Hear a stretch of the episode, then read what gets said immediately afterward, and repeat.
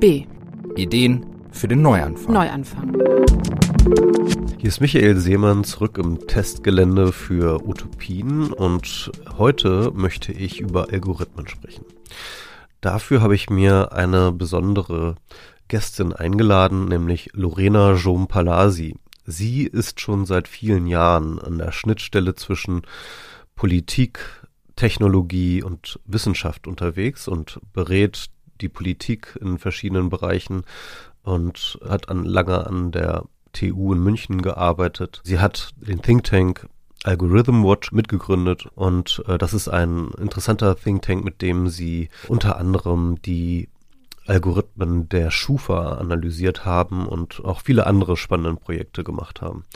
Ihr neues Projekt ist The Ethical Tech Society, wo sie über Ethik, Gesellschaft und Technologie nachdenkt, publiziert und auch weiterhin die Politik berät.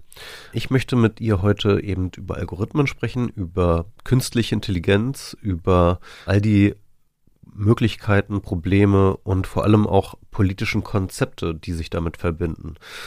Denn eines ist klar, dass wir momentan mit unserer derzeitigen Politik nicht wirklich die richtigen Tools in der Hand haben, kann man sagen, um Algorithmen zu regulieren. Und die Frage der Algorithmenregulierung steht noch irgendwie am Anfang. Lorena hat dazu einige spannende Gedanken sich gemacht, unter anderem, dass sie glaubt, dass wir weg müssen von der individuellen Beschreibung und dem individuellen Fokus auf das ähm, Individuum, sondern hin Algorithmen und Big Data und künstliche Intelligenz als Infrastruktur zu betrachten und zu regulieren.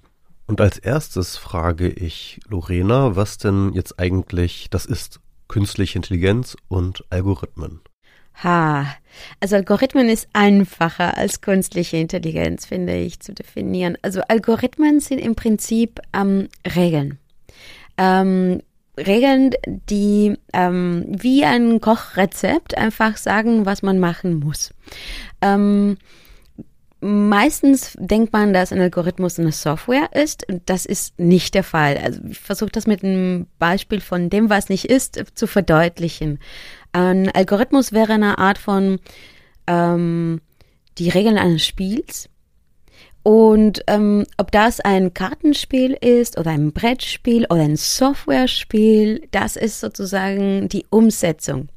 Der Algorithmus an sich aber ist nur eben diese Spielregeln. Das heißt, es gibt Algorithmen, die nicht in Software ähm, niedergeschrieben sind oder sozusagen als, als, als Endprodukt darstellen, sondern es gibt tatsächlich Algorithmen ähm, außerhalb des Digitalen. Und was ein Algorithmus ähm, charakterisiert, ist, dass es einfach in einem in einem mathematischen, in einer mathematischen Sprache ähm, versucht, einen Sachverhalt mathematisch zu formulieren und dafür dann verschiedene Kommandos oder verschiedene ähm, Ausführungsregeln ähm, einfach zu formulieren. Das heißt, nach dem Prinzip, wenn X passiert, dann bitte Y machen. Und das ist eine Form vom, ähm, am Endeffekt, ähm, das ist der Mittel, womit man Sachen automatisiert. Also wenn wir über Algorithmus, aber auch über künstliche Intelligenz reden, reden wir im Großen und Ganzen über Automatisierung. Ja, ich kannte noch mal ein schönes Beispiel, finde ich, ein Kochrezept ist auch ein Algorithmus. Ne? Ja, also genau. nehme so und so viel ähm, hm. ähm, Ei, Mehl, Zucker, keine Ahnung und ja. ähm, tu dann dies, tu dann das, tu dann das. Eine, eine einfach eine Abfolge von Befehlen. Ja. Und wenn, und ja, eventuell gibt es irgendwann Algorithmen, die nach Kochrezept kochen können. Ja, ja. Das wäre doch mal was Schönes. Das, äh, es gibt tatsächlich, ich hatte neulich ein Video gesehen von einem äh, Roboterarm, der tatsächlich mittlerweile in einer Küche Sachen vorbereiten ja. kann. Ganz einfache, aber dem kann man dann einfach das Algorithmus als Kochrezept, also ein Kochrezept als Algorithmus oh. geben. Ja. Aber ähm, jetzt nochmal die zweite Frage. Also was ist künstliche Intelligenz?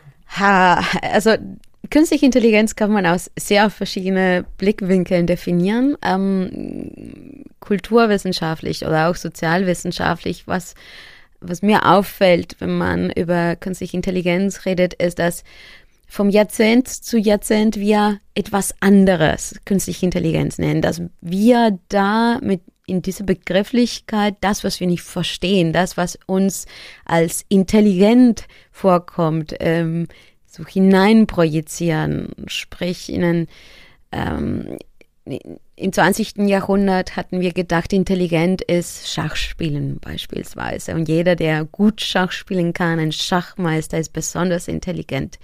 Bis dann IBM diesen Programm entwickelte, der tatsächlich Schachmeister. Ich glaube, das war 1998 schon, ne? Richtig. Ja. Gewinnen konnte. Und dann auf einmal war das künstliche Intelligenz. Und heutzutage, jetzt retrospektiv, wenn man sich anschaut, was für ein Programm das war, ähm, das würde man heute unter den jetzigen ähm, sozusagen Technologiestandpunkt nicht mehr als künstliche Intelligenz benennen. Also kulturwissenschaftlich betrachtet ist das sehr, ähm, ist, ist das eher eine Projektionsfläche, mhm. ähm, das mit der Zeit sich verändert und womit man eigentlich äh, nur sagen will, dass man ähm, Technologien verbindet, die auf sehr ähm, sophistizierte Art und Weise automatisieren können.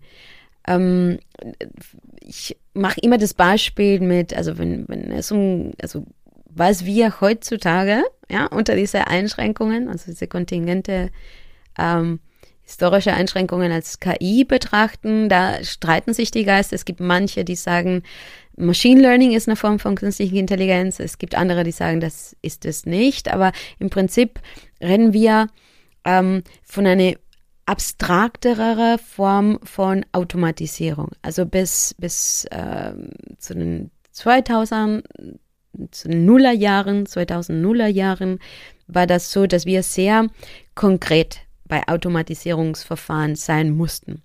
Also sprich, wenn man ein Navi hatte, da muss man sehr konkret sagen, finde den kürzesten Weg im Sinne von Kilometer. Ähm, und heutzutage ähm, können wir einen Navi den Kommando geben, finde den kürzesten Weg. Und das Ding kann viel abstraktere Ebene einfach berechnen, was der kürzeste Weg ist. Nicht nur mit Angaben wie Kilometer, ähm, sondern auch mit zusätzlichen Angaben und Faktoren, die ähm, schwieriger ähm, einzuberechnen sind, wie zum Beispiel Verkehrs, ähm, Chaos oder Staus, Unfälle, Wetter, ähm, also andere Faktoren, die bis dato in ihre ähm, Abstraktion und auch in ihrer Stabilität einfach sehr schwierig waren, mit in der Berechnung äh, genau einzugeben, können jetzt durch diese neuen Technologien mitberechnet werden, weil man viel abstraktere Ebene sozusagen automatisiert. Und das verstehen wir momentan als KI. Ähm, aber wie gesagt, also ich glaube, da ist auch ein Stück magisches Denken. Ja, also man könnte sozusagen sagen, also künstliche Intelligenz ist das, was wir gerade gerade so eben können, also in, automatisieren können. Das ist sozusagen der neueste heiße Schrei, den wir gerade automatisieren können. Das ist künstliche Intelligenz Und zu jedem die uns ein bisschen magisch erscheint, wo wir nicht ja, so ganz, genau. wo, wo es uns intelligent erscheint, wo wir denken, wow, aber, aber dann lass uns noch mal ganz kurz in diesen Unterkategorie Machine Learning reingehen, mhm. ähm, weil ich glaube tatsächlich, dass ähm, seit mindestens 2012 oder so ist dieser Machine Learning Hype relativ mhm. groß mhm. und ähm, hat, sag ich mal, viel verändert und auch tatsächlich genau diesen diese Effekte hervorgerufen, dass plötzlich Dinge möglich waren, die vorher nicht möglich waren. Also beispielsweise Gesichtserkennung, Emotionserkennung, äh, äh, diese ganzen Sachen mit Deepfake, wo dann halt die Stimmen von Leuten nachgeahmt werden. Äh, und, und wir haben sie ja auch überall sozusagen in unseren Algorithmen äh, für ähm, Bildverbesserung, zum Beispiel in unseren iPhones, das ist so Machine Learning drin, dass es besser macht. Äh, in den ganzen Algorithmen von Facebook und von, von Google sind überall Machine Learning Algorithmen drin. Vielleicht kannst du das nochmal ganz kurz. Also Gut, innerhalb von Machine Learning haben wir ähm, verschiedene ähm, ja, Methoden, äh, um, um tatsächlich äh, ja, statistisch basierte ähm, Automatisierungsverfahren zu, zu entwickeln, die einfach unfassbar große Datenmengen verarbeiten und probabilistisch ähm, ein bisschen das Ganze anders angehen. Ähm, wobei ich auch sagen muss, dass diese, also abgesehen von Deep Learning für Bildbearbeitung, alle anderen Methoden, die wir im Bereich der Machine Learning verwenden, sind relativ alte Methoden. Das, was sich jetzt geändert hat, ist, dass wir einfach viel mehr Speicherkapazität haben, um richtig große Datenmengen ähm, zu, zu, zu verarbeiten. Ähm, es, äh, es, es hat sozusagen, also die Revolution kommt auch durch die Revolution in Hardware und der Zugang äh, eben und, und auch dadurch, dass wir jetzt ähm, diese Technologien nicht mehr in der Peripherie der Gesellschaft verwendet haben, also für industriellen Bereich oder für den militärischen Bereich, sondern auch für große, äh, breiten kommerziellen Nutzung verwenden. Und man auf einmal ähm, da natürlich unfassbar viele Daten zur Verfügung hat im kommerziellen Bereich und auch erfassen kann, ähm, aber auch sich unfassbar mehr bemerkbar macht, dadurch, dass äh, wir einmal merken, in unserer Alltagsgebrauch sehen wir mehr solche Technologien. Und bei Machine Learning, was ähm, spannend ist als ähm, als, als, als Technologie, ist, dass ähm, wir reden da über, es gibt verschiedene Arten von Machine Learning. Es gibt das, was wir Interpretable Machine Learning äh, nennen und es gibt das, was wir erklärbares Machine Learning nennen. Und beides sind ähm, mathematische Formeln, die ein gewisses Top-Down-Moment ähm, in sich bringen, weil äh, da muss man erstmal eine mathematische Formel ähm, formulieren. Man muss da ähm, tatsächlich dann auch ähm, entscheiden, für welchen Zweck, in welchem Kontext es verwendet wird, ob es für den Kontext passt. Aber diese Technologien sind extrem datenabhängig. Das heißt, bei Machine Learning ähm, rennen wir bei Algorithmen, die eine Art Skelett sind. Äh, und die Muskeln dieser Technologien, die sind so viele Daten wie möglich. Je mehr Daten, desto besser funktionieren die. Ähm, sprich, Machine Learning Modelle, die eine ganz kleine Datenbasis haben, die hinken. Ähm, und ähm, bei diesen Modellen und diese Abhängigkeit zu den Daten, was wir sehen, wiederum ist, dass aufgrund dieser Datenabhängigkeit ein Bottom-up-Moment gibt bei mhm. der Konstituierung von solchen Technologien. Also bei Machine Learning reden wir tatsächlich über ähm, eine ambivalente Technologie, in der man ähm, als Team von Ingenieure und Manager, die sich dafür entscheiden, einen bestimmten Prozess zu automatisieren mit dieser Technologie, ähm, auf der einen Seite eine große, eine große Handhabe haben mhm. über ähm, die Formulierung, wie das automatisiert wird, mit welcher Methode. Aber auf der anderen ähm, Seite sehen wir, dass weil diese Methoden so abhängig von Daten sind, dass diejenigen, die diese Daten sozusagen zur Verfügung stellen, auch ein großes Machtmoment oder eine große Machtopportunität haben. Mhm. Und ähm, es gibt andere Methoden innerhalb ähm, der, der, der, Automatisierung, die wiederum diese Datenabhängigkeit nicht haben. Also mhm. Momentan wird gerade so als Kontrastprogramm daran geforscht, ähm, Technologien zu entwickeln, die weniger Daten brauchen. Mhm. Und ähm, bei Machine Learning, äh, wie gesagt, äh, es gibt interpretierbares Machine Learning und ex äh, erklärbares Machine Learning. Das zweite Modell, erklärbares Machine Learning, ist momentan, was viel auf dem Markt ist, viel verwendet wird. Ähm, es ist ein bisschen eine Art von Blackbox. Man mhm. weiß nicht äh, genau, was es dabei rauskommt. Man kreiert eine Formel und ähm, die Daten ähm, und die Handhabe der Daten, die Governance der Daten und auch die Interpretation über das, was dabei sozusagen rauskommt, ähm, macht viel aus. Also sprich zum Beispiel, ähm, als Microsoft diesen Chatbot auf Twitter losgelassen haben, Tai, das mhm. war ein, ähm, ein kleiner sozusagen Sprachroboter auf Twitter. Mhm. Und da konnten natürlich die, das gesamte Team nicht wissen, was dabei rauskommt. Und der hat gelernt von den Konversationen, ne? Das war ja, ja. die Sache.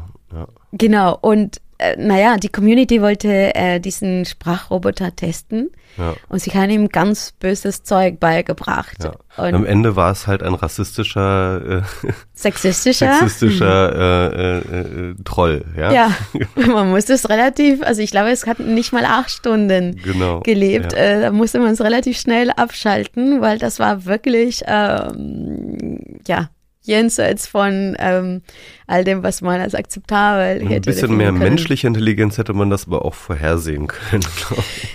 Dass die Leute sowas machen, ja, genau. ja. Aber das sieht man, ne? Also ja, das kann, ja. man weiß nicht, was dabei rauskommt, weil es eben diese Abhängigkeit von den Daten genau, gibt. Ja, ähm, das, aber, ist, das ist dann sozusagen so die, diese Sache, also bei diesen neueren ähm, Deep Learning, Machine mhm. Learning mhm. Algorithmen ähm, ist es nicht mehr so, dass ein Programmierer sich hinsetzt und genau weiß, was er da tut und ihm dem, und dem Algorithmus halt genau sagt, ähm, ähm, wie er in bestimmten Fällen entscheiden muss, sondern ähm, das Gros der Daten, dass man, mit dem man den Algorithmus füttert, ja, sozusagen ähm, bildet sich in der Struktur das sozusagen auch einem neuronalen Netz nachgebildet ist, wie, wie dem Gehirn sozusagen, bildet sich in dieser Struktur ab und man kann aber dann eben nicht mehr wirklich erklären, warum er zu dem einen oder zu dem anderen Ergebnis gekommen ist, sondern das steckt halt irgendwie in den Daten drin und man, und der Grund, warum man dem Algorithmus die Daten gibt, ist ja genau, weil man selber gar nicht mehr erklären kann. Also wir können ja selber auch nicht erklären, wenn wir ein Gesicht wiedererkennen, sind wir nicht in der Lage zu erklären, warum wir dieses Gesicht wiedererkennen. So, das, das sind wir, wir können ja selber unsere eigene Erkennungsleistung gar nicht wirklich erklären. das ist ja so ein bisschen ähnlich.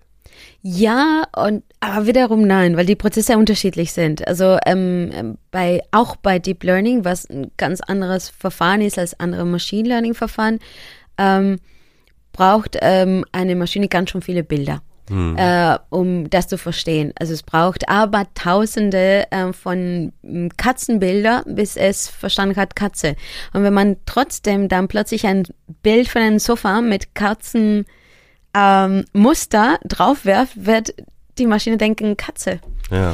Äh, was zeigt, was wirklich, äh, das wirklich einfach nicht mit äh, Konzepte operiert wie verstehen, ja, was eine Katze ja, ist. Während bei einem Kind beispielsweise, ein Kind braucht zwei, drei, vier Mal eine Katze sehen. Ähm, und dann kann Katzen aus unterschiedlichen Blickwinkeln sehen und weiß, das ist eine Katze. Aber wenn das Kind dann ein Sofa sieht, ähm, mit einem Katzenmuster wird es nicht auf die Idee kommen zu denken, dass das eine Katze ist. Ja, ja, ja. Ähm, insofern, ähm, da ist schon von der Herangehensweise ein fundamentaler Unterschied, weil wir Menschen eher viel mehr in unser Denken deduktiv arbeiten, zumindest von den logischen Prozessen. Was wir feststellen immer wieder ist, dass das, was mich an sich aktiviert, aber auch das, was in der Art und Weise, wie wir erklären, wie wir ähm, arbeiten in unseren logischen Vorgängen. Wir arbeiten sehr deduktiv. Ne? Wir haben eine These, eine Theorie und versuchen, die, die zu testen. Und mit mhm. wenig Daten ähm, wird sie unterfuttert. Während Maschinen ist eher das Gegenteil. Ähm, erstmal braucht man ganz viele Daten. Äh, man sammelt die ganze Zeit Erfahrungen und erst daraus gibt es nicht mal eine Theorie, sondern eine Wahrscheinlichkeit. Ja, also sozusagen eine Probabilität. Und in der menschlichen Welt, die Art und Weise, wie, mit, wie wir mit Logik operieren, führt zu einer Gewissheit. Hm. Man kann Gewissheiten falsifizieren, aber im Prinzip, sofern alles logisch ist, ähm, geht man davon aus, dass die Sachen tatsächlich so sind. Und ähm, das ist ein natürlich fundamentaler Unterschied. Es gibt ja diese alte Entwicklerwitz, wo Vater zu seinem Sohn sagt so, Ha, und wenn alle vom Fenster springen, springst du auch? Und dann schaltet sich Alexa im Hintergrund und sagt ja. das ist sehr gut. nee, klar, Alexa würde auch springen. Na, sie kann ja nicht springen, sie hat ja keine Beine. Aber gut. nee, das ist, das, das erklärt das sehr gut. Ähm, und ich glaube, jetzt haben wir auch äh, ein bisschen klar gemacht, wie diese Systeme sozusagen funktionieren, wie sie, wie, wie unterschiedlich sie funktionieren. Und ähm, deswegen müssen wir, können wir jetzt auch darüber reden, was es mit der Gesellschaft macht, dass wir diese Algorithmen, auch Machine Learning Algorithmen, künstliche Intelligenz und so weiter und so fort, überall in die Gesellschaft ein implementieren. Und ich glaube, du hattest, warst ja sehr, sehr, sag ich mal, prominent in diesem Bereich, den man, ich glaube, bis heute Algorithmenethik nennt, ja. Und, und, und was sagst du zu diesem, also Algorithmenethik, ich verstehe das so als eine Form von ja, Adressierung der Problematiken und Schwierigkeiten der Gesellschaft, die Algorithmen auf die Gesellschaft ähm, rückspiegeln und und wie man sozusagen ethische Standards in die Algorithmen hinein reinbringen kann. So, das ist so als, als Problembeschreibung. Bin ich da so richtig oder? Das ist eine, das ist, das ist eine Debatte, ne? Ähm, ich ich finde es sehr schön, wie du sagst, ähm, Algorithmen äh, menschlicher Verhaltensweisen rückspiegeln, weil ich glaube, dass das, ähm, es fängt ja mit der Definition von Ethik und gut, da streiten sich Ethizisten seit 300 Jahren, was Ethik ist und was nicht ist. Äh, vielleicht als ähm, gemeinsamen Nenner könnte man sagen, Ethik ist die sozusagen, das beschäftigt sich mit Standardisieren, Empfehlen und, und Verteidigen von dem, was als gutes Verhalten oder als schlechtes Verhalten bezeichnet wird. Und das bedeutet wiederum, dass weil es sich um Verhalten geht und Maschinen sich nicht verhalten, Maschinen führen aus. Ähm, das ist im Prinzip um die Regulierung des Verhaltens des Menschen mit Technologie geht. Mhm. Ähm, also sozusagen als also, Erweiterung des Menschen.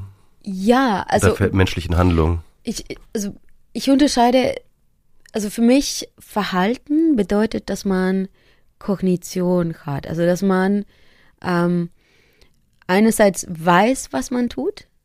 Dass man, äh, also wenn, wenn jemand äh, in seine geistigen Fähigkeiten behindert ist, also so verhindert ist und ein Handicap hat, ähm, wenn oder unter ähm, Drogenmissbrauch ähm, etwas macht, ähm, das kennen wir in unserer Gesellschaft, dass wir da einfach eine Verantwortung nicht so zuordnen. Wenn jemand ein ähm, Minderjähriger ist, auch da ähm, kann man Verantwortung nicht so zuweisen. Tiere haben auch eine Verantwortung. Genau.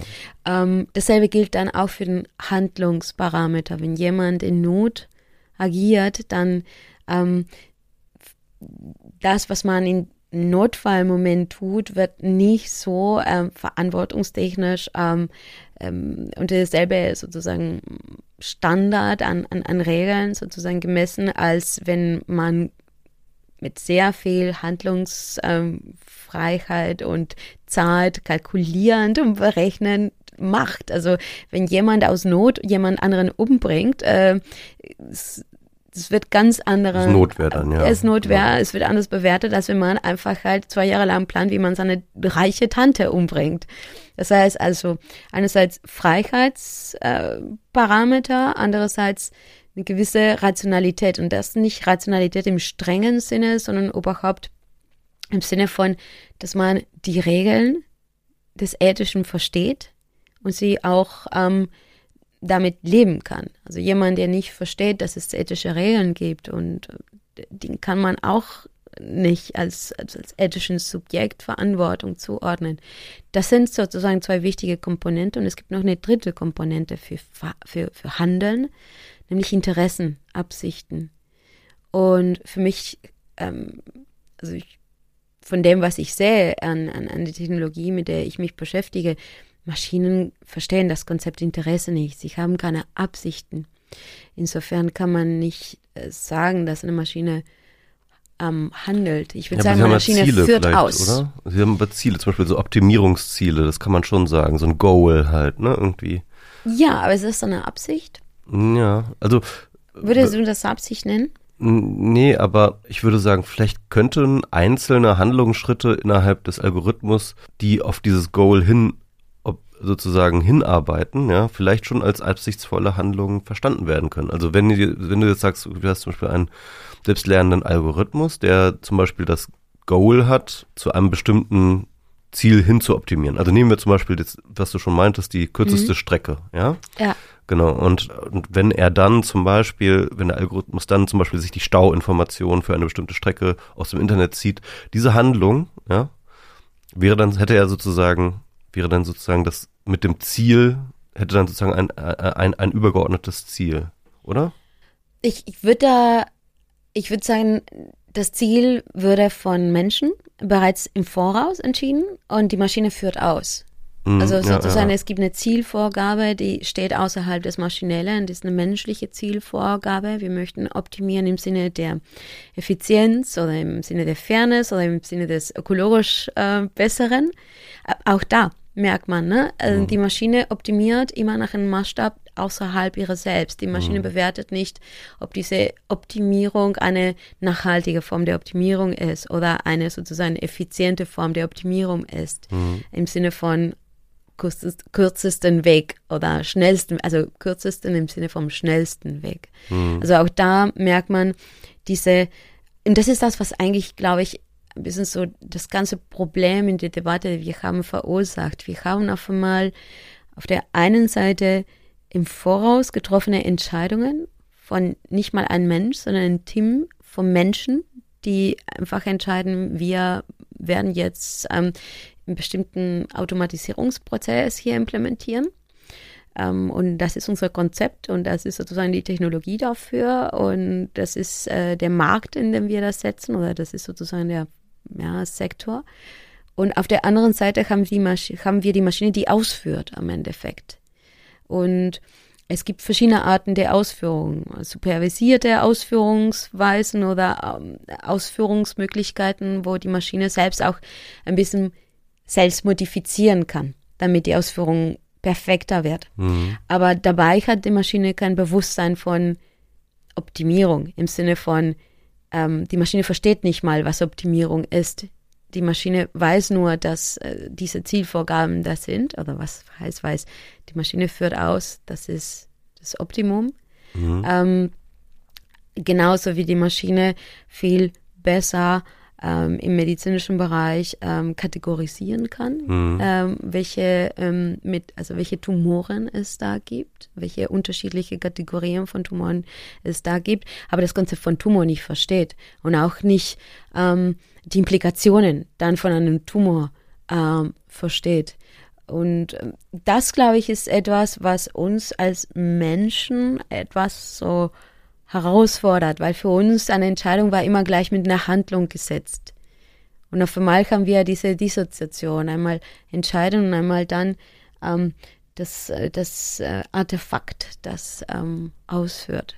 Also würdest du sagen, Ethik ist eigentlich nicht das richtige Wort, um sozusagen ähm, Entscheidungen der, ne, du meintest ja sozusagen die, die Trennung zwischen Entscheidung und Handlung und das, was die KI macht, ist sozusagen nur die Entscheidung und da liegt eigentlich, weil da ja auch gar keine Verantwortung liegen kann, keine bewusste Prozesse liegen kann, eigentlich ist Ethik da der falsche Begriff, oder?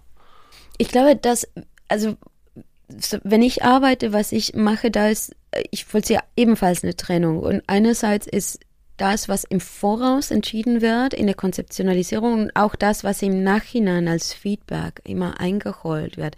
Das ist, das sind bei KI ähm, am Endeffekt viele menschliche Momente. Also es braucht viel manuell, es braucht viel Menschliches, um ein Automatisierungsverfahren zu implementieren. Vor allem, weil KI ähm, bedeutet, dass wenn man mit KI oder mit, mit algorithmischen Systemen einfach einen Prozess automatisiert, dass man in einem ständigen Feedback Loop ist, wo man Mhm. ständig interpretieren muss, funktioniert das, funktioniert das nicht, ähm, habe ich eine, äh, eine einseitige Bemessung, habe ich Leute, die eigentlich davon betroffen sind oder mit dem Programm interagieren, außen vor gelassen, obwohl sie auch einen Einfluss haben auf dem Programm, muss ich sie auch mitmessen. Wie mache ich das? Also das, dadurch, dass man in diesem ständigen Feedback Loop ist, ist man auch in einem ständigen Interpretationsloop. Denn das, was auch KI macht, ist am Endeffekt nur momentan Probabilistik. Also es, es gibt ja einfach eine Wahrscheinlichkeit und diese Wahrscheinlichkeit muss interpretiert werden. Und diese Interpretation ist ein menschlicher Moment, ist ein Moment, in dem tatsächlich jemand aus dem Sektor verstehen muss, sind die Ergebnisse, machen die Ergebnisse Sinn in dem Kontext oder muss man gucken, was, was, was man im Prozess da macht und was man da im Prozess übersieht, weswegen äh, wir so eine Art von Verzerrung haben. Ja, ja. Und ähm, all diese menschlichen Momente, die kann man mit Ethik regulieren. Und insgesamt muss man auch ethische Entscheidungen vornehmen. Gerade bei Prozessen geht es uns um Verfahrensgerechtigkeit, optimieren wir im Sinne der Nachhaltigkeit, optimieren wir im Sinne der ähm, Fairness, was ist effizient hier? Ist es effizient im Sinne von der Handlungseffizienz, dass es mhm. schneller ähm, ähm, mit weniger Aufwand zum Weg geht, zum Weg äh, geht oder ins Ziel kommt oder ähm, optimieren wir nach anderen Kriterien. Das alles sind ethische Entscheidungen. Und die haben natürlich dann in der technischen Umsetzung doch eine Konsequenz. Mhm. Ähm, das wird in äh, kontextuell, also der, der Moment, wo man dann das Ganze in Software implementieren muss. Das bedeutet, dass man dann bestimmte Formeln dann doch nicht mehr verwenden kann, weil man diese ethische Entscheidung im Voraus getroffen hat. Mhm. Das bedeutet dann, dass man bestimmte ähm, Konzepte der Automatisierung auch nicht mehr vornehmen kann. Also wenn man es, wir kennen ja diese Studie von Michael Koczynski, der ähm, eine Software kreiert hatte, womit er behauptete, dass wenn man die Nasenlänge und die Ohrenlänge von Menschen misst und die Kopfgröße, äh, dass man damit vorhersagen kann, ob jemand homosexuell oder überhaupt die sexuelle Orientierung von jemand äh, ja, voraussagen kann. Und das ist als Konzept vielleicht vielleicht kann man das rein mathematisch, kann man sich eine Formel ausdenken und man kann vielleicht statistisch äh, irgendwas berechnen. Und das diese ist, Technologie. Ich, aber auch äh, äh, heftig umstritten, die ja. Ergebnisse, oder? Also, also nicht nur, nicht nur ethisch, sondern auch wissenschaftlich. Also, genau, weil es ja. ist Kraniologie 4.0. Ja, also wir ja, wissen, äh, wir, wir im 19. Jahrhundert genau, kann man ja versuchen. Kannst, ne? Genau, kannst du das vielleicht nochmal, weißt du da so ein bisschen was über mhm. diese Granologie? Kannst du das ein bisschen erklären? Ja, also im 19. Jahrhundert haben wir versucht, ähm, es gab die sogenannte Rasenlehre, was wir äh, seit über ein Vierteljahrhundert äh, schon längst sogar sogar von der UNESCO ähm, als, als, als finales Statement deklariert bekommen haben, es gibt keine Rasse. Heutzutage kann man wissenschaftlich nicht mehr über Rassen reden. Ähm, und im 19. Jahrhundert hat man versucht, ähm, mit der Messung von, von den Köpfen, von den Nasen, von den Ohren und äh, eine Art von äh, äh, sozusagen Klassifikation des Menschen zu machen. Ähm, das war nicht nur eine Klassifikation, sondern es war auch eine Hierarchie. Ähm, und ähm, sogar im Anfang des 20. Jahrhunderts hat die Wissenschaft dann gemerkt, diese Form der Klassifikation und der Metrik hat keine wissenschaftliche Basis. Das, das ist nicht ja Wissenschaft. Und das hat der Dritte Reich radikal und brachial versucht, trotzdem zu widersprechen. Ähm, und wir haben sogar genetisch in den 60er und den 70er Jahren versucht, da auch dem, äh, also diesem Myth äh, nach, diesem Mythos nachzugehen. Und auch da äh, sogar auf genetischer Ebene hat die Wissenschaft gesagt, das macht keinen Sinn. Ja, es ging aber auch tatsächlich nicht nur, das Interessante, es ging ja nicht nur um Rassen, sondern es ging auch tatsächlich, die wollten Charaktereigenschaften mhm. anhand der Vermessung des Schädels äh, machen. Ja. Ne? Also sozusagen, ähm, wie sieht das Gesicht eines Verbrechers aus? Und dann ja. gab es tatsächlich sozusagen, haben sie so Lehrbücher gebaut, äh, äh ja. gemacht, wo irgendwie welche Nasenlängen zu Ohrlängen, keine Ahnung, zu Halslängen irgendwie. Suchtverhalten, ähm, genau. moralischen genau, Charakter. Genau, genau. Also, also sie, sie haben sozusagen total in sie haben halt aus, aus den, genau, das ist, das ist ja eigentlich auch ein Algorithmus, ne? Also zu ja. sagen, okay, wir haben hier eine bestimmte, eine äh, bestimmte, ja, Konfiguration von ähm, Aussehen, ja, und daraus äh, ziehen wir Schlüsse und das schreiben wir nur irgendwie in unsere Bücher rein, aber das wird ja natürlich trotzdem algorithmisch angewendet, ja. ja. Dann wird dann gesagt, irgendwie hier, in der Polizeistation, alles klar hier, oh ja, Verbrechergesicht, ja, gleich mal ab ja. in die Zelle. Äh, du musst der Täter gewesen sein, ja. Ja, ja. Es gibt sogar eine, äh, eine wunderbare ähm, ähm, Völkertafel, heißt es, aus der Steiermark, aus dem 19. Jahrhundert, wo tatsächlich alle europäische Völker da katalogisiert sind. Ja, Deutscher, ja, Spanier, ja, der Österreicher. Und ähm, wenn man das heute sich anschaut, merkt man, wie lächerlich das ist. Und am Endeffekt ist das, was Kuczynski versucht zu haben, eine ähnliche äh, Herangehensweise. Und weil es mit Technologie ist und weil es mit Statistik ist und, ähm, und, und vom Kontext her einen völlig anderen ähm, Zusammenhang gestellt wird, dann ist tatsächlich, sind viele tatsächlich darauf reingefallen und haben gedacht, ach, ähm, ja. das geht.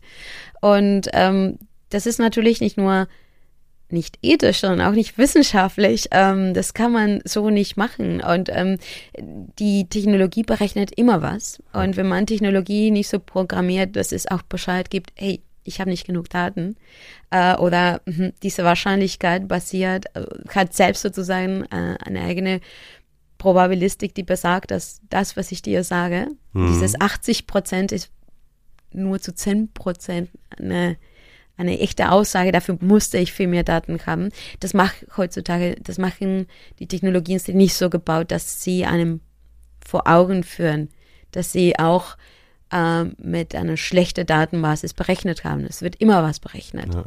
Und deswegen glauben Menschen sofort, oh, Uh, what, was heißt, deswegen glauben Menschen sofort, wir wissen nicht genau, welche Faktoren dazu führen, dass Menschen ähm, ähm, solche Programme eine hohe Autorität zuweisen oder nicht. Wir wissen, dass es in bestimmten Kontexten doch eine gewisse hohe ähm, Autorität im Algorithmus zugemessen wird.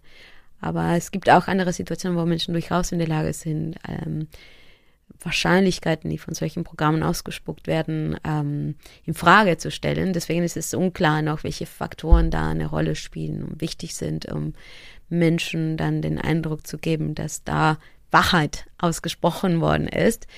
Aber, aber ja, also äh, solche Programme, vor allem wenn sie von Wissenschaftlern aus Universitäten äh, veröffentlicht werde, insinuieren, dass sie eine wissenschaftliche Basis haben. Und das ist ein bisschen momentan das Problem mit solchen Technologien, dass sie sehr statistisch ähm, abhängig, statistikabhängig sind und ähm, Statistik außerhalb eines Kontextes ähm, oder Statistik ohne den jeweiligen sektoralen Kenntnis zu haben, macht wenig Sinn. Mhm. Es ist so, als würde man mit der als, als äh, Finanzexperte mit den eigenen Statistiken zum Neurologen gehen und fragen, kannst du bitte meine Statistik interpretieren? Ja, ja, das wird nicht funktionieren. Aber auf gewisse Art und Weise ist das, was Koczynski macht, das. Ohne den sektoralen Kenntnis zu haben, entwickelt er irgendeine Statistik. Ja, ja. Das passiert, glaube ich, auch sehr viel. Aber ganz kurz nochmal zurück zur Ethik, weil ähm, du hattest das, finde ich, sehr schön ähm, dargestellt. Also Ethik, Algorithmenethik wäre jetzt also nicht wir backen Ethik in die Algorithmen rein, mhm. sondern es ist eher, ähm, wir wissen, dass es problematische Algorithmen gibt. Es ist sozusagen die Diskussion über die Ethik von bestimmten Algorithmen. Sollten wir bestimmte Algorithmen einsetzen oder wie sollten wir sie einsetzen? Es ist sozusagen die, der ethische Bereich betrifft eher das Ganze drumherum, also das gesamte, die, die, den menschlichen Diskurs drumherum. Wie, wie bauen wir die Systeme? Sollen wir diese Systeme bauen? Ähm, wie gehen mit dem, mit dem Feedback um? Wie bewerten wir die Ergebnisse? Also nicht, der Algorithmus an sich ist eigentlich nicht, der kann nicht ethisch sein, sondern ja. das drumherum muss ethisch sein, ja. Ja, wobei man kann, also es gibt eine algorithmische Konsequenz ähm, bei bestimmten Entscheidungen, so dass man weiß, okay, dass äh, wenn wir eine bestimmte Technologie entwickeln, ähm, wenn sie inklusiv sein muss, wird man einfach bestimmte Formeln entwickeln müssen oder bestimmte Datenstrategien ähm, mit einbeziehen müssen, damit es möglichst inklusiv ist oder möglichst fair ist. Also das schon. Ähm, klarer, also es gibt zwei sozusagen zwei Aspekte da, was die Ethik angeht im Bezug auf Technologie. Auf der einen Seite in der Tat, wie du schon sagst, also es geht um die Regulierung oder um die Normativität von menschlichem Verhalten gegenüber Technologie. Also sprich, ähm, es geht nicht darum zu sagen, du kannst einen Motor nur, ein Motor darf nur 500 PS haben, sondern wir ähm, Menschen, äh, was, wie wir zu Motoren reagieren, ist Geschwindigkeitseingrenzung. Das heißt, da wird nicht reguliert die Entwicklung des Motors, sondern ähm, wie fest man ein Gaspedal drücken kann. Mhm. Ähm, so dass man auf der Autobahn weiß man in der Stelle mein Fuß weg äh, und an der anderen Stelle, dann darf ich ein bisschen tiefer drücken. Ähm, das ist der eine Aspekt, also sprich, was man aus dieser Technologie macht, das ist das, wo der ethische Moment ist.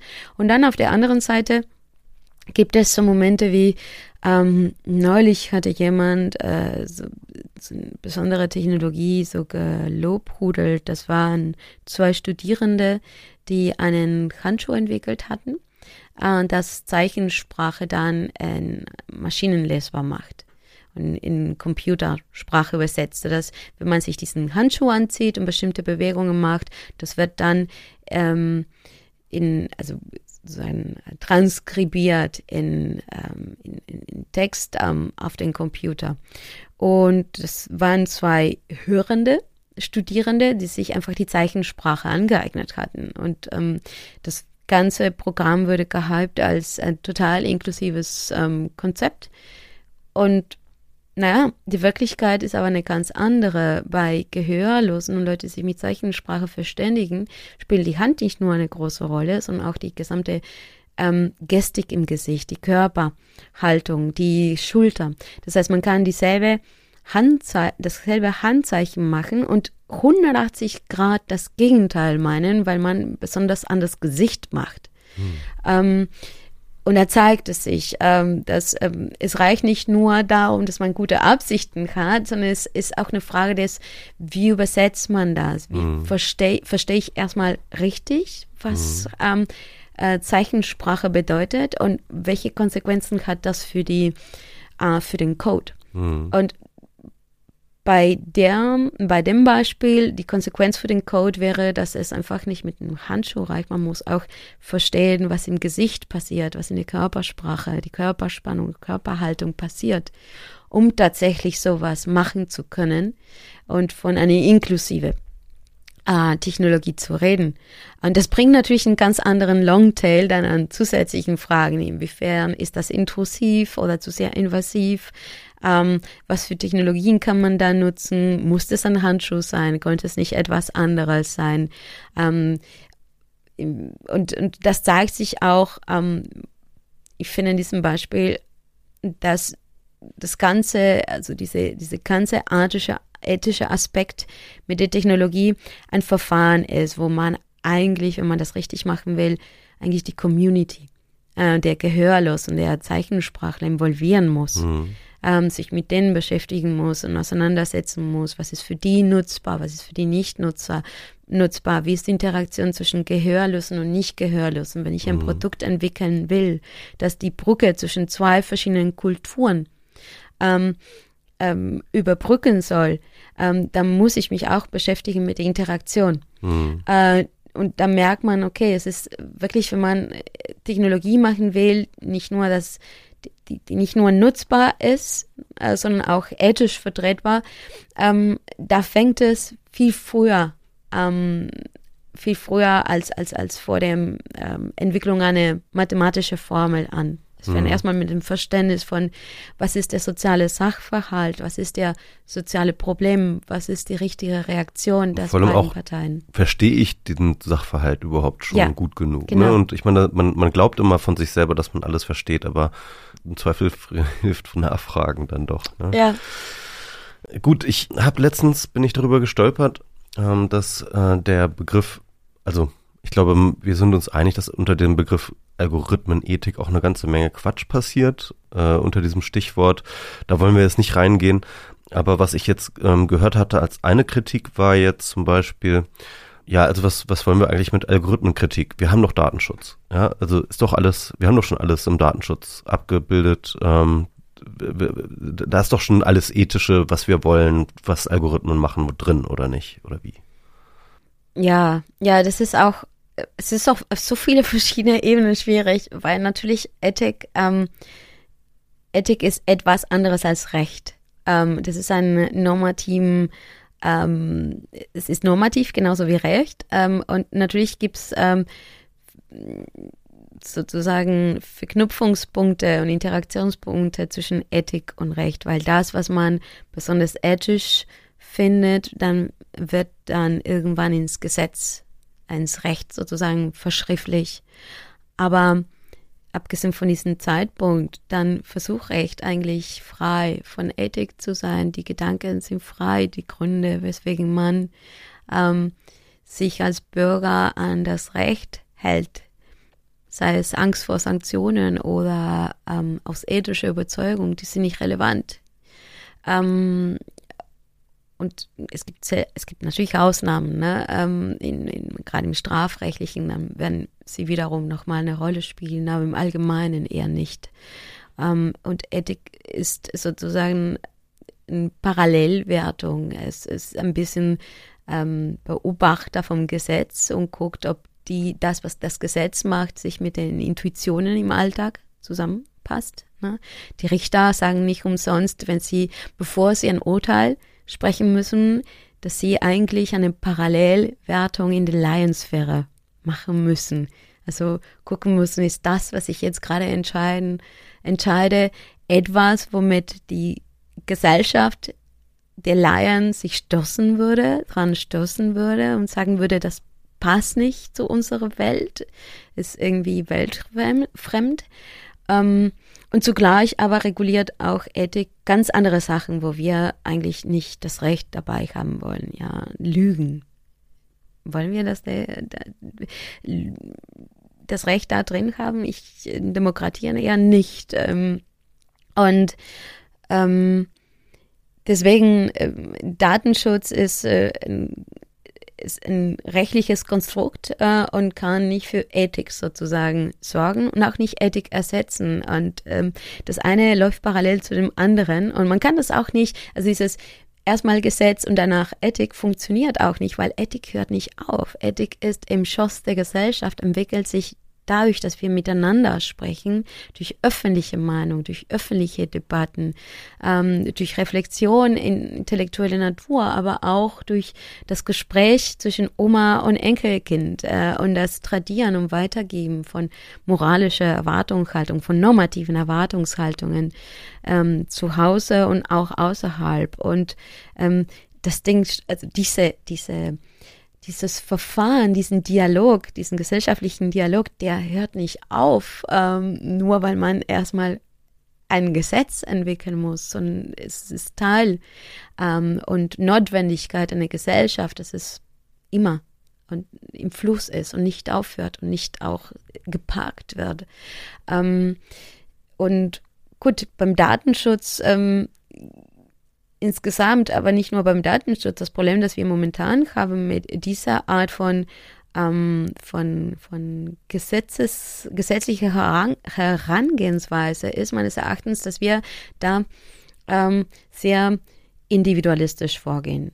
Also ähm, der Grund, weswegen Demokratie entwickelt würde, war, dass wir alle in Harmonie, in Frieden miteinander kooperieren können, reden können, Geschäfte machen können, lernen können und auch Ethik machen können.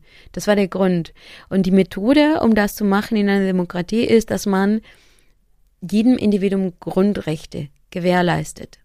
Grundrechte als Schutz vor ähm, der Übermacht des Staates, Grundrechte auch als ähm, Schutz von den anderen Individuen und Gleichgewicht zu kreieren zwischen den Individuen. Ähm, und irgendwann im Laufe dieser ähm, rechtliches Nachdenken und Entwickeln von Grundrechten. Wie viele Grundrechte brauchen wir, um die Individuen zu schützen, um die Individuen auch einen Handlungsparameter zu, zu geben? Haben wir vergessen, diesen Ziel gemeinsam leben zu können und plötzlich würde die Methodologie zum Ziel selbst. Ähm, also wir haben dann plötzlich uns in diesen methodologischen Individualismus völlig hineinbegeben und gedacht, das ist im Endeffekt das ultimative Ziel, dass wir alle Grundrechte haben. Und die Frage, wozu dann aber? Ähm, und die Frage des Gesellschaftlichen ist dabei verloren gegangen, sodass Demokratien eine sehr sophistizierte, gut entwickelte, ähm, normative ähm, Katalogreihe von ethischen äh, und auch rechtlichen Prinzipien hat, die auf individueller Basis gut funktionieren.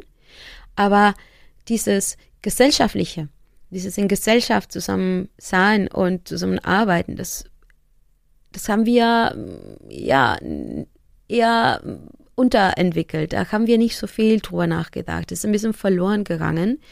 Und das ist eigentlich bekannt. In den 70er Jahren hatten Habermas oder Richard Sennett ähm, sich darüber beschwert, dass wir einfach zu individualistisch an, an das Gesellschaftliche gehen. Und dass es in Gesellschaften so etwas wie ein kollektives Denken, wie öffentliche Meinung konstituiert wird, wo, wo, wo wir ähm, unsere Erwartungshaltung, das, der Umgang miteinander, aber auch die Macht ähm, des Staates hinterfragen und dass das konstitutiv ist für eine Demokratie, das Gesellschaftliche, das Miteinander debattieren, die Frage der Macht oder die Macht des Staates gemeinsam zu überprüfen. Ja, öffentliche Meinung als Korrektiv und ähm, im Fragesteller der politischen Macht, der öffentlichen Macht. Ähm, das haben sie angeprangert, dass wir da ein bisschen in diesem individualistischen äh, verloren gegangen sind. Und, und, in den 90er kam auch nochmal so eine Debatte. Ähm, Rechtswissenschaftler wie Bernhard Schlenk haben auch gesagt, naja, im in Rechtsindividuelle, äh, in dieses Individualrechtlichen haben wir viel. Im Kollektiven äh, sind wir, all das, was das Öffentliche angeht, sind wir eher äh, rechtlich betrachtet unterentwickelt. Und ich verstehe auch die Angst aus, aus den Zeiten oder aus den historischen Erfahrungen mit Kommunismus und Sozialismus, aber das bedeutet oder das entlastet nicht eine Demokratie vor der Aufgabe, eine demokratische Vorstellung, ein demokratischen Konzept von Gesellschaftlichen zu entwickeln. Und das ist ein Problem. Momentan. Also man könnte ja fast sagen, der Staat wäre jetzt sozusagen selbstlernender Algorithmus, der auf Individualität hin optimiert wurde, ja. sozusagen. Aber im Endeffekt sozusagen dabei das eigentliche Ziel, das man als Gesellschaft für die Demokratie gedacht hatte, nämlich ein gemeinschaftliches, ähm, ja. äh, eine gemeinschaftliche Basis zu haben, halt dabei sozusagen viel optimiert hat, ja.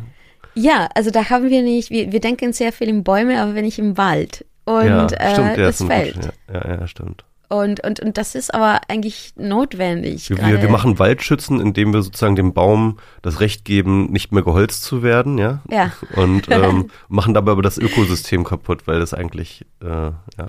Nicht, im, nicht architektonisch gedacht wird. Genau, ja. genau. Ja. Also wir haben schon ein bisschen Erfahrung in architektonischen Denken, ne? diese ganzen Infrastrukturthemen. Ja. Da versuchen wir oder versucht der Staat, das Ganze mit ganz anderem Bewertungsmaßstab durchzudenken. Mhm. Das sind nicht mehr individualrechtliche Fragen, die da gestellt werden, sondern architektonische Fragen. Ne? Vielfalt, inwiefern wird Pluralität da gefördert, Zusammenhalt ist eine ganze Entwicklung in den letzten zehn Jahren, wo wir tatsächlich Gesellschaften als Ökosystem äh, nicht mehr als äh, äh, Gleichheit der Lebensverhältnisse sehen, sondern auch im, im, im Sinne des sozialen Zusammenhalts mhm. sehen. Da, da, haben die EU, oder das ist ein ureuropäisches Konzept, ähm, versucht tatsächlich auch die Frage des Zusammenhalts, des sozialen Zusammenhalts und der Pluralität unter einem Hut zu bringen, was wirklich schwierig ist, weil Pluralität und sozialen, Zusammenhalt, und sozialen Zusammenhalt können durchaus Friktionen mhm. mit sich bringen. Ja, klar. Ähm, und da haben wir eigentlich eine gewisse Erfahrung. Ähm, es ist noch relativ neu als Thema, weil Infrastruktur als Konzept kannten wir im 19. Jahrhundert als das, was die Bahnschienen waren. Und dann erstmal im 20. Jahrhundert kam die NATO mit einer Definition, die sich dann Staaten im Allgemeinen angeeignet haben. Und die, die, die gesamte sozusagen Semantik von Infrastruktur war am Anfang sehr wissenschaftlich, objektivistisch, technologiefreudig. Also äh, der, der Glaube, dass man ähm, die Architektur eine Gesellschaft entpolitisieren kann, dadurch, dass man das mit objektiven, wissenschaftlichen, technologischen Ingenieurspräzision angeht und man Brücken und Straßen ähm, bauen kann, frei von politischen Annahmen. Ähm, und erst dann in den 70er kommen Leute wie Foucault und sagen, Moment, Infrastruktur ist auch politisch, ist eine Form von Gewalt und Macht, weil man damit standardisiert Zugang, Verteilung, Aus, äh, äh, Ausschluss. Und ähm, das in eine eigentlich sehr heim, klammheimliche Art und Weise, weil das sind Standards, die ähm, subtil dann auf, auf, auf architektonische Art und Weise Gesellschaften einfach ähm, strukturieren. Kannst du da ein paar Beispiele nennen? Ja, es gibt ein sehr klassisches Beispiel ähm, von den Brücken in den USA, die ans Meer fuhren. Und es waren bedachte Brücken. Und die waren so niedrig angesetzt, dass nur Leute mit Pkw ans Meer führen konnten. Und die öffentliche ähm, Transportmittel, also vor allem Busse, in dem hauptsächlich nur die afroamerikanische Bevölkerung saß, natürlich nicht äh, ja. da hinfahren konnte. Und da sieht man, wie man eigentlich damit, äh, mit so etwas angeblich Neutrales, ja. Ausschluss betreiben kann. Ja, Auch in der DDR hatte zum Beispiel die DDR eine sehr ähm, sozusagen Demografie, also bei Architektur auf Demografiewachstum gepolt. Das heißt, äh, und auch auf Überwachung. Äh, das war der Grund, weswegen die Räume, in denen das, ähm, das die Intimität in der Familie, ne, das, das Heimliche, die private Gespräche, das waren die Küche und, der, und, und, und die Waschküche, ähm, plötzlich ähm, sehr klein, äh, als Küchenzeile gebaut würden, aber dafür dann in den Komplexgebäuden große Gemeinschaftsküchen, große Waschküchen, wo dann plötzlich alle gegenseitig also gecrowdsourced sozusagen Überwachung, wo jeder mhm. dann über sich intime Momente verfügen konnte. Wer ist der IM hier, ne? Ja, ja. Wo man sich nie sicher sein kann. Genau. Ja. Und gerade dieser Moment der Intimität ja. in der Familie, wo Gedanken ausgetauscht werden, komplett eliminiert wird. Hm. ins Öffentliche und ins, ins Teilöffentliche dann gesetzt wird. Kinderzimmer, sehr klein, nur kleine Betten, sodass man mit 18 eigentlich aus dem Haus rauszieht.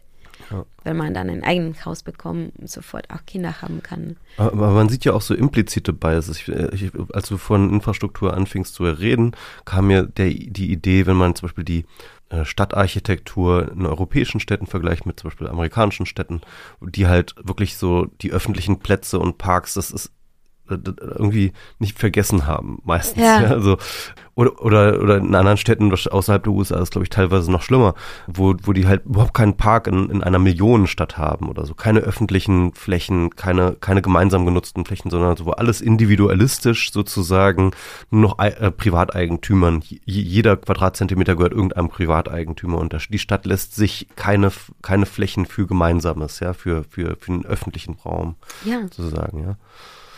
Ah, absolut. Oder wenn ich Oberfläche für, also kaum Fußgängerzonen, kein Fahrradweg. Mhm.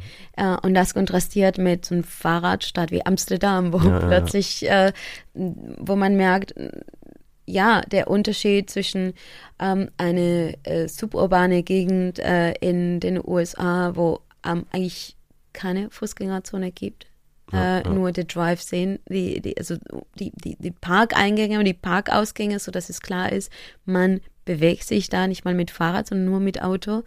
Verglichen dann zu ähm, der Stadtarchitektur in Amsterdam, äh, wo man eigentlich nicht nur einen Fußweg, sondern auch einen Fahrradweg und auch ähm, die Frage, wie viele, ähm, wie, wie groß ist der, ähm, wie, wie groß sind die Straßen für Autos? Hm, ja, ja, ja, ähm, in Argentinien rennen wir über sechs Reihe Straßen, also ja, es sind Superlative. Ähm, und in anderen Orten rennen wir von ein Auto rechts, ein Auto links in gegenteiliger Richtung oder einfach vielleicht nur in eine einzige Richtung. Das macht viel aus. Ähm, Und da, da, geht es natürlich auch weiter zu mit Sachen, die wie in La Palia erscheinen, aber ähm, die ähm, Ampelschaltung dann in bestimmten Arealen, ähm, wie, wie, wie lang ist diese Ampelschaltung? Inwiefern ist es inklusiv für ältere Generationen? Oder inwiefern ist es so kurz, dass man das mal als junger Mensch schafft? Mhm. Ähm, das alles ähm, Ampelschaltung ist ja schon ein Algorithmus eigentlich. Absolut. Ne? Ja, eben, ne? ja. Also da ist ja schon ähm, äh, äh, Algorithmus an Infrastruktur. Also ja. genau, vielleicht, vielleicht kannst du da nochmal.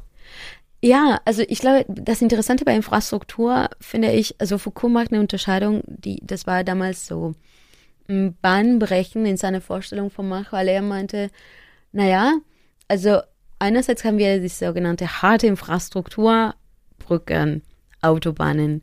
Und andererseits haben wir das, was er Sozialinfrastruktur und was auch von der NATO Sozialinfrastruktur genannt würde, also diese ähm, das, was äh, die gesamte Sektoren für das, was man als ähm, notwendig für ein angemessenes Leben identifiziert hat, reguliert auf regulatorischer Ebene. Ne? Also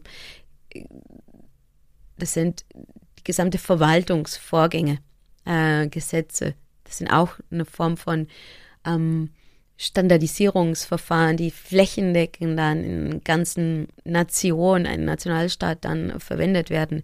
Und das ähm, Interessante bei Infrastruktur sind verschiedene Aspekte. Einerseits, man kann selbst nicht kaufen, also kannst hier nicht eine Autobahn als Privater kaufen.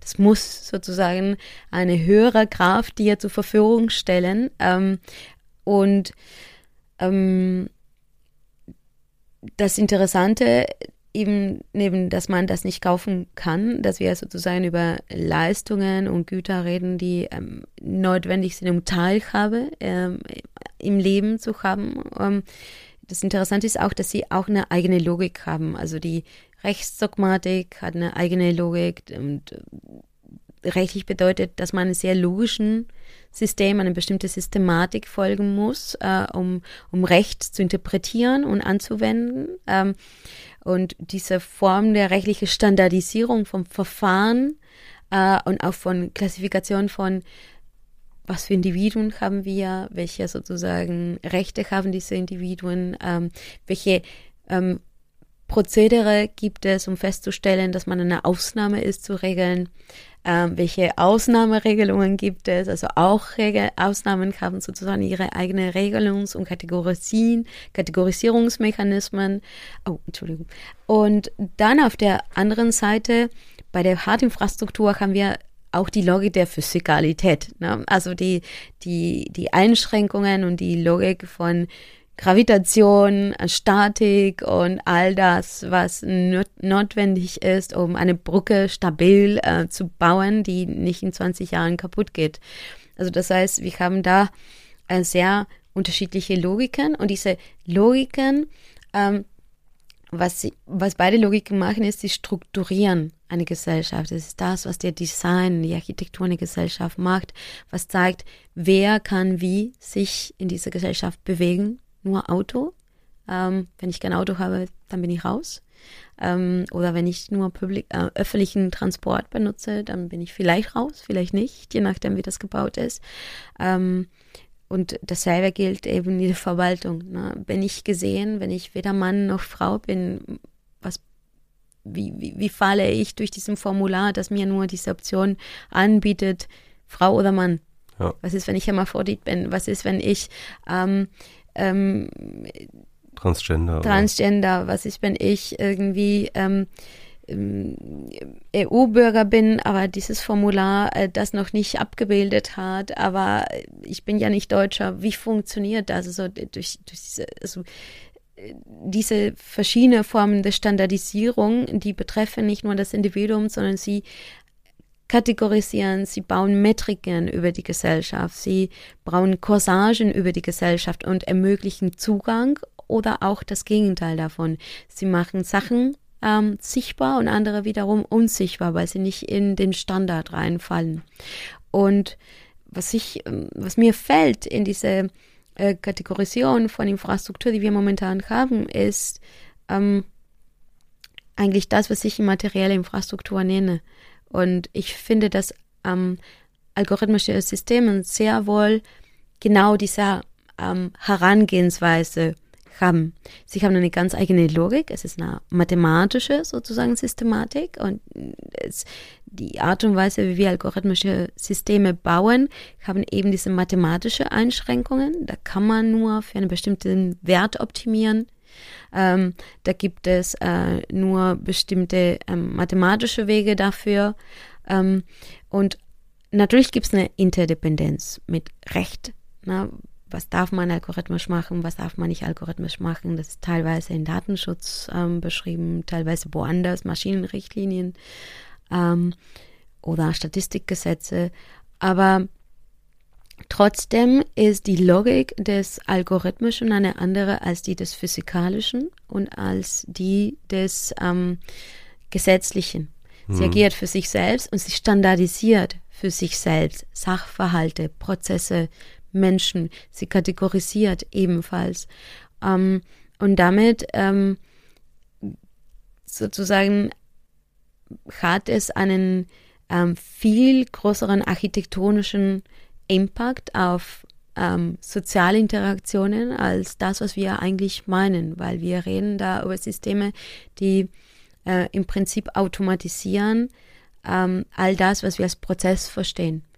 Und mhm. Prozesse, ähm, und zwar Prozesse, die unser Alltag gestalten. Also Prozesse, wie ich mich informiere im Netz, Prozesse, wie ich kaufe, Prozesse ähm, über welche Preise mir angeboten werden, Prozesse, wie, ähm, wie ich sozusagen ähm, andere mitteile, äh, was ich fühle oder was ich sehe.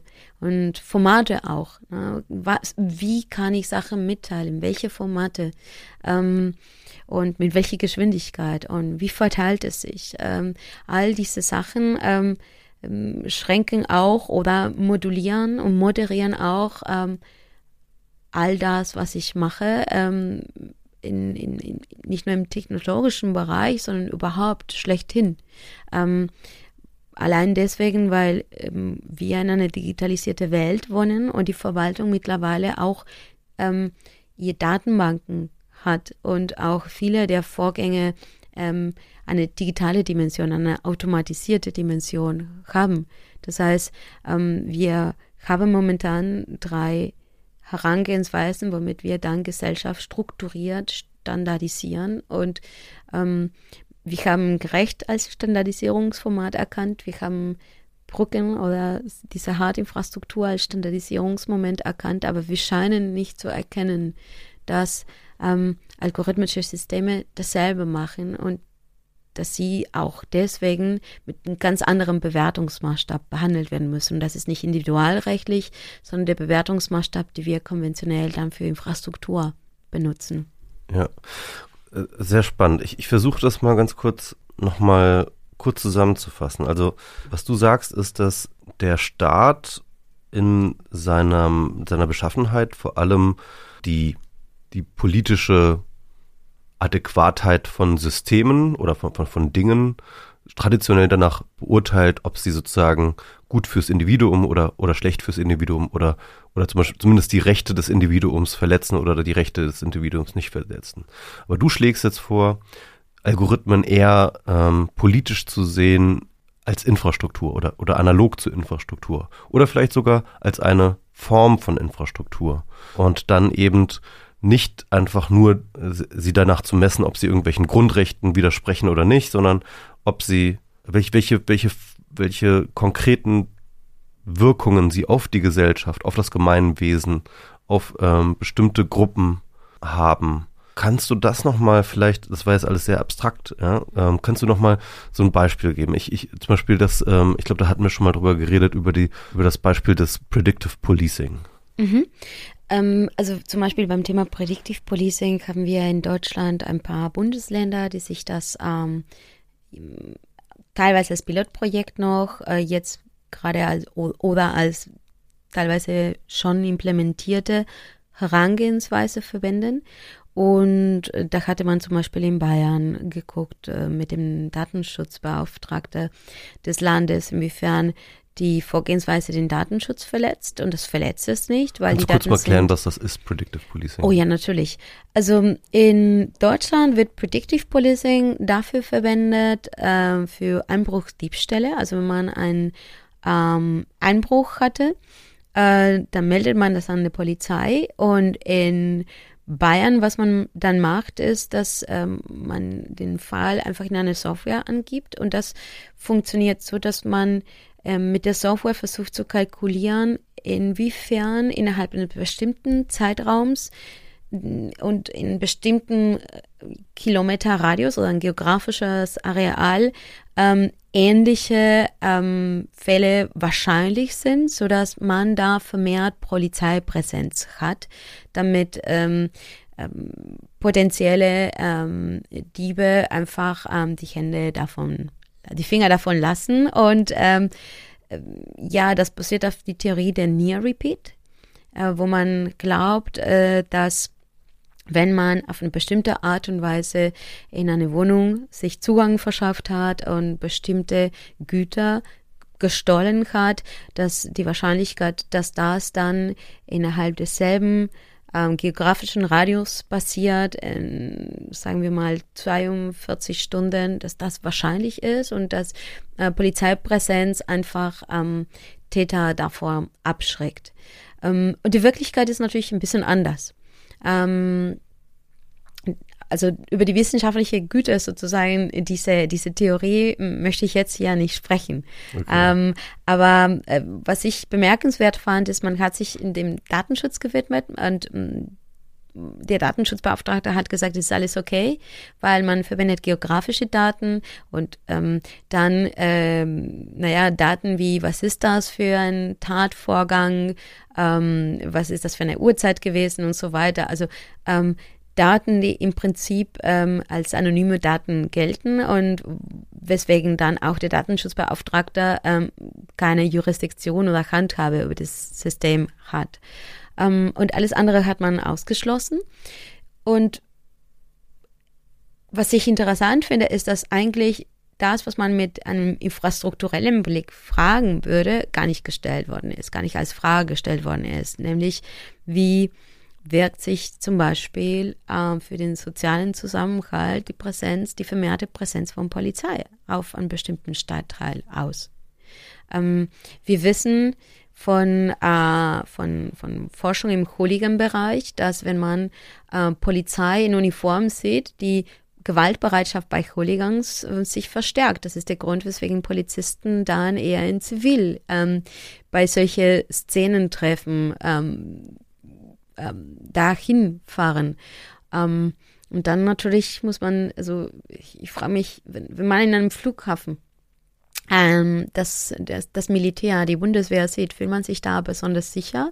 Oder hat man eher das Gefühl, dass ähm, die Lage besonders unsicher ist, weswegen es da nicht mal Polizei, sondern gleich das Militär bestellt worden ist. Ja, Polizei mit Maschinenpistolen vor allem auch. Ne? Ja, und, und, und das ist, äh, glaube ich, etwas, was als Frage gestellt werden muss. Also führt es dazu, ähm, vermehrte Polizeipräsenz führt es zu mehr sozialen Zusammenhalt, weil die Leute sich besonders sicher fühlen?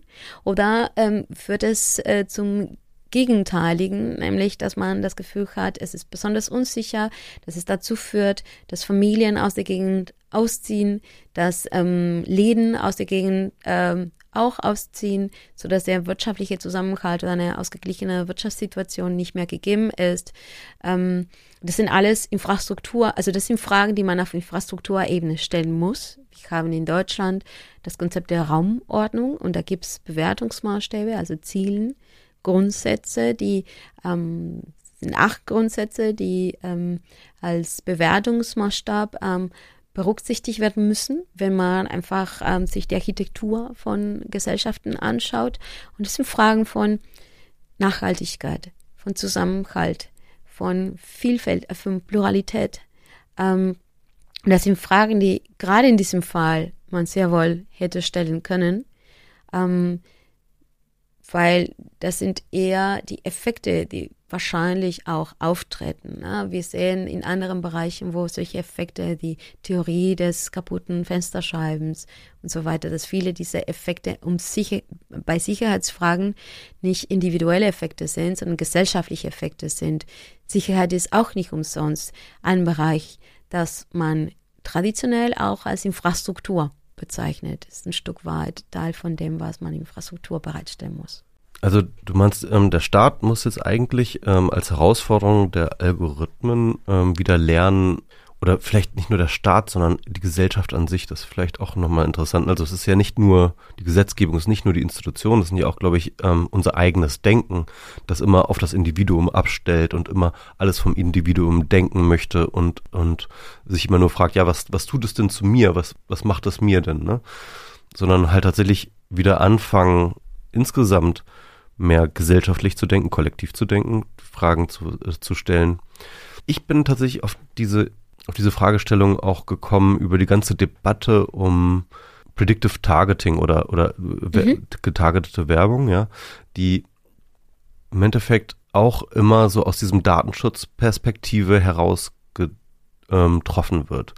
Und ich kam mir immer so komisch vor, weil es halt so einen komischen Mismatch gibt. Also die Datenschützer, die waren halt immer so total besorgt über das, um das Individuum und dessen Privatsphäre. Ja.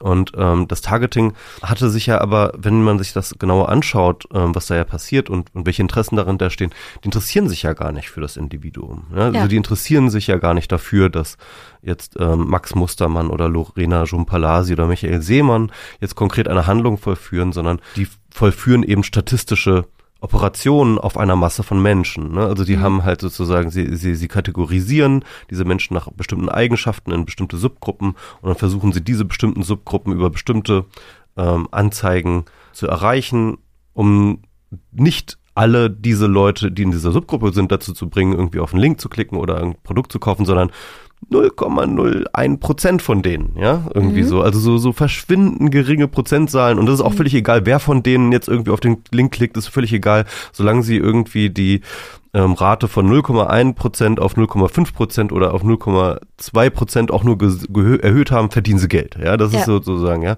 Das heißt mit anderen Worten, ähm, die gesamte Intention ist überhaupt nicht auf das Individuum ausgerichtet. Ja. Und ähm, meine, meines Erachtens und meiner Analyse nach auch die Effekte dessen sind nicht auf die, also wir hatten diesen Cambridge Analytica-Skandal, mhm. ja, das ist so ein Beispiel dafür, ähm, der, der halt auch unter diesem Datenschutzthema betrachtet wurde und auch zu Recht gewisser Hinsicht, weil da natürlich auch diese Daten geflossen sind ähm, mhm. von diesem Kogan an ähm, in, in, die Firma und so weiter und so fort. Aber der Punkt war gar nicht, also der weder der Effekt noch der Schaden noch irgendetwas war auf das Individuum ausgerichtet, sondern es war, dass das Ganze hätte super mit komplett anonymisierten Daten auch funktioniert. Ja? Also äh, die, die ganze, die ganze Verfahrensweise, die sie da gemacht haben, hätte wunderbar mit anonymisierten Daten, man hätte niemandes Privatsphäre verletzen können und trotzdem wäre es ein problematischer Akt zumindest gewesen, ja. Aber ich sag mal so, dieser ganze Diskurs um Datenschutz, Privatsphäre und, und individuellen Rechten gibt uns überhaupt gar nicht das Instrumentarium, gar nicht das Vokabular, um über diese Probleme mit Algorithmen zu, zu, zu diskutieren. Das ist mein Eindruck gewesen. Und ich finde das super gut, also diese Idee zu sagen, lasst uns das eher in Fragen in, analog zur Infrastruktur bet, bet, betreffen. Ähm, so. Weil ich glaube, das ist wirklich so der Missing Link hin zu, wie, wie denken wir über, über Algorithmen nach, auch über Algorithmen ähm, Kontrolle und Regulierung. Und wie, wie könntest du dir vorstellen, welches Ministerium? Sollte jetzt das, also sollte sozusagen das Verkehrsministerium jetzt irgendwie über Algorithmen nein. nachdenken? Andi Scheuer, ja, Andi Scheuer jetzt hier in dein, äh, äh, nein, aber wie, wie, wie würdest du dir das vorstellen? Wie würdest du dir am liebsten so eine, ähm, ja, äh, ein Prozess der Regulierung, Institution der Regulierung von mhm. Algorithmen, wie würdest du es dir vorstellen? Also ich glaube, das muss man sektoral immer ähm, angehen. Ich glaube, es gibt keine Methode, wo man so generalgalaktisch abstrahieren kann und sagen kann, ähm, diese Methodik gilt für alle Kontexte. Ähm, wir, wir reden hier über algorithmische Systeme, die äh, hochkontextabhängig sind und deswegen ähm, muss man sich das im Gesundheitssektor für einen bestimmten Sachverhalt ganz anders anschauen als ähm, im Finanzsektor. Ähm, ich glaube, dass wir da ein bisschen Hausaufgaben haben.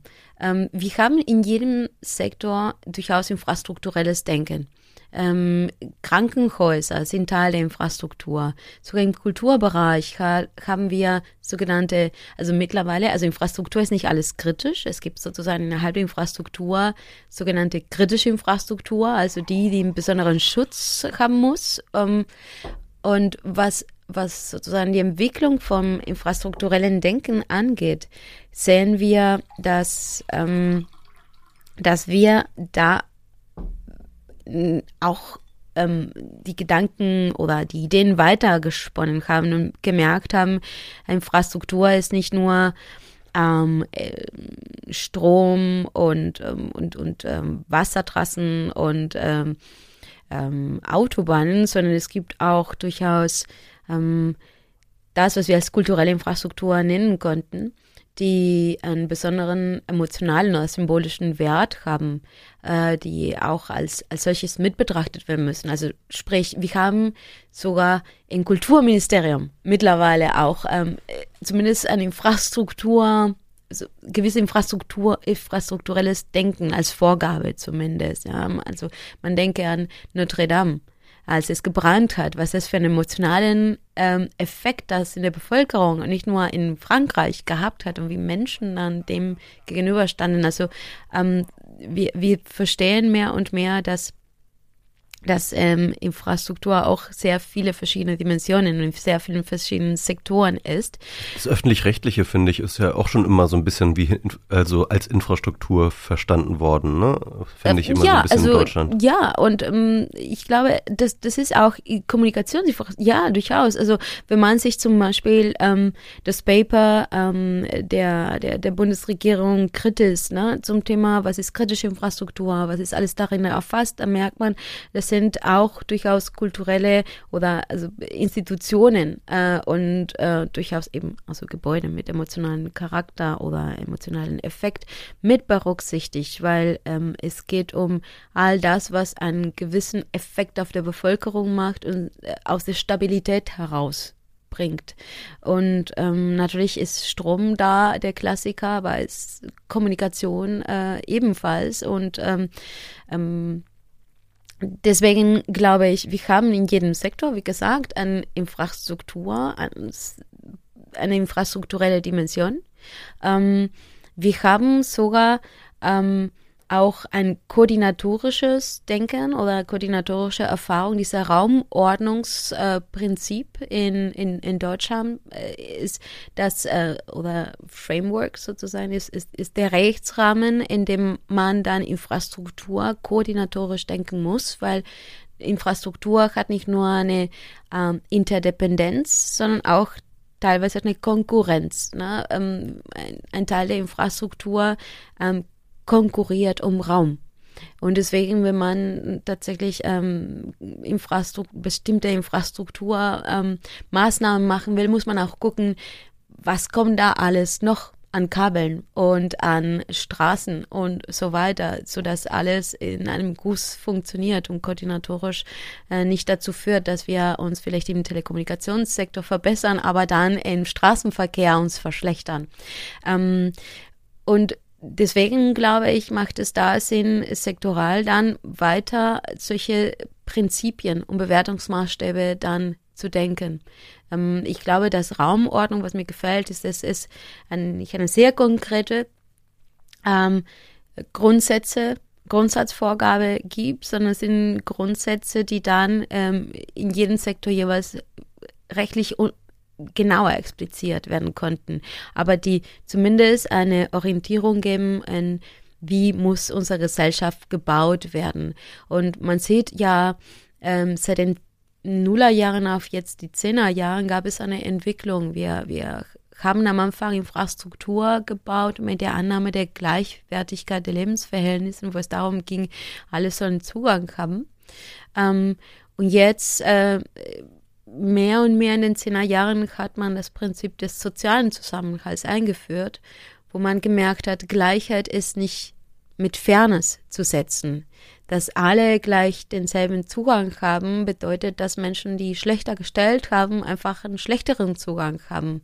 Es ist, ähm, es gibt ja immer diesen ähm, Comic, äh, Zeich, diese Comic-Zeichnung, in dem Gleichheit beschrieben wird, in dem drei Menschen vor einem Zaun stehen und versuchen, ein Fußballspiel zu gucken. Ja. Und der große Mensch, der über 1,90 ist, der kann über den Zaun gucken. Ja, ja, und dann gibt es den äh, Menschen im Rollstuhl, der kann natürlich nicht sehen und das Kleinkind noch weniger.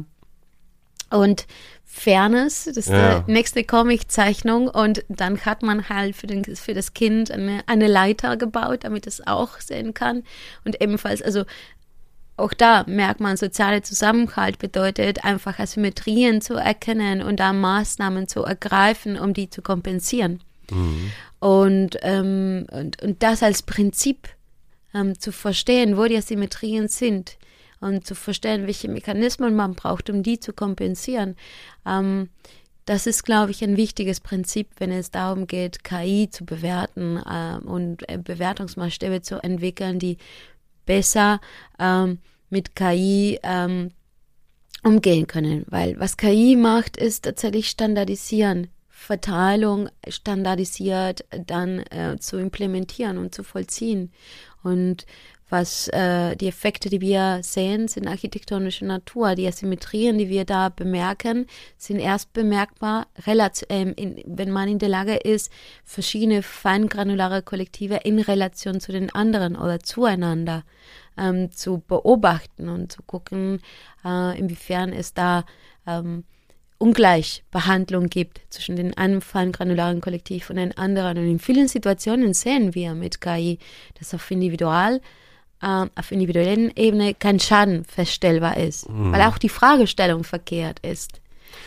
Ähm, wäre denn sozusagen denkbar, dass man so eine Art von ständig besetzten Komitee hat, von möglichst divers besetzt, das halt ähm, sich mit diesen Fragestellungen ständig, also sozusagen nicht irgendwie einmal für eine für eine bestimmte Algorithmus oder eine bestimmte Implementierung, sondern eigentlich ständig damit beschäftigt, Vorgaben macht, überprüft, ob das funktioniert, Feedback einholt, also so so so, so einen ständige ähm, ständigen gesellschaftlichen ähm, Diskurs am Laufen hält, ja, über KI-Systeme, um sie ständig zu verbessern, zu ähm, gerechter zu machen, Issues auszubügeln und so weiter. Also wäre so etwas denkbar?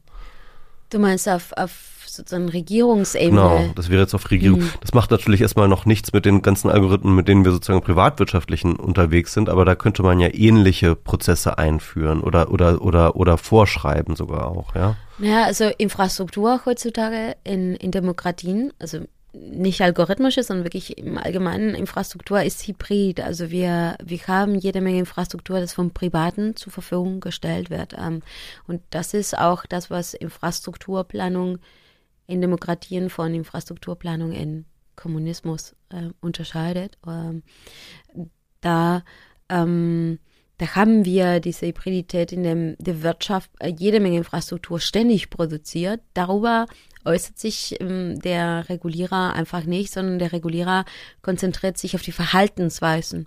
Also es geht nicht darum, dass Wirtschaft ähm, nur Bestimmtes produzieren kann als Infrastruktur, sondern es geht darum, was Wirtschaft dann als Infrastrukturbereitsteller und Infrastruktur sozusagen Akteur dann machen darf.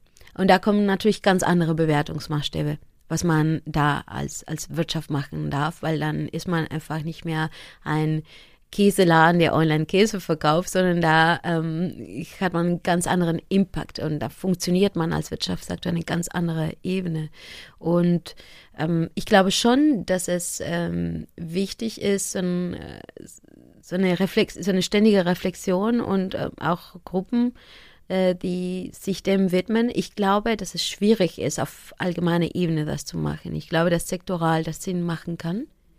Ähm, gerade wenn es darum geht, ähm, ähm, Sachen zu implementieren, die High-Stakes sind. Ne? Also wo, wo man weiß, das hat einen, einen großen Effekt auf die Bevölkerung, weil es geht um, äh, um den Zugang zu Daseinsvorsorge äh, und die Art und Weise, wie wir Daseinsvorsorge im digitalisierten Zeitalter zur Verfügung stellen, das fände ich schon ähm, sinnvoll. Und ich würde sogar sinnvoll finden, nicht nur, dass es interdisziplinär ist, sondern dass es auch Multi-Stakeholder ist, weil eben ähm, solche Infrastruktur nicht nur von Staaten zur Verfügung gestellt wird, sondern auch da Wirtschaftsakteure mittlerweile eine große Rolle spielen.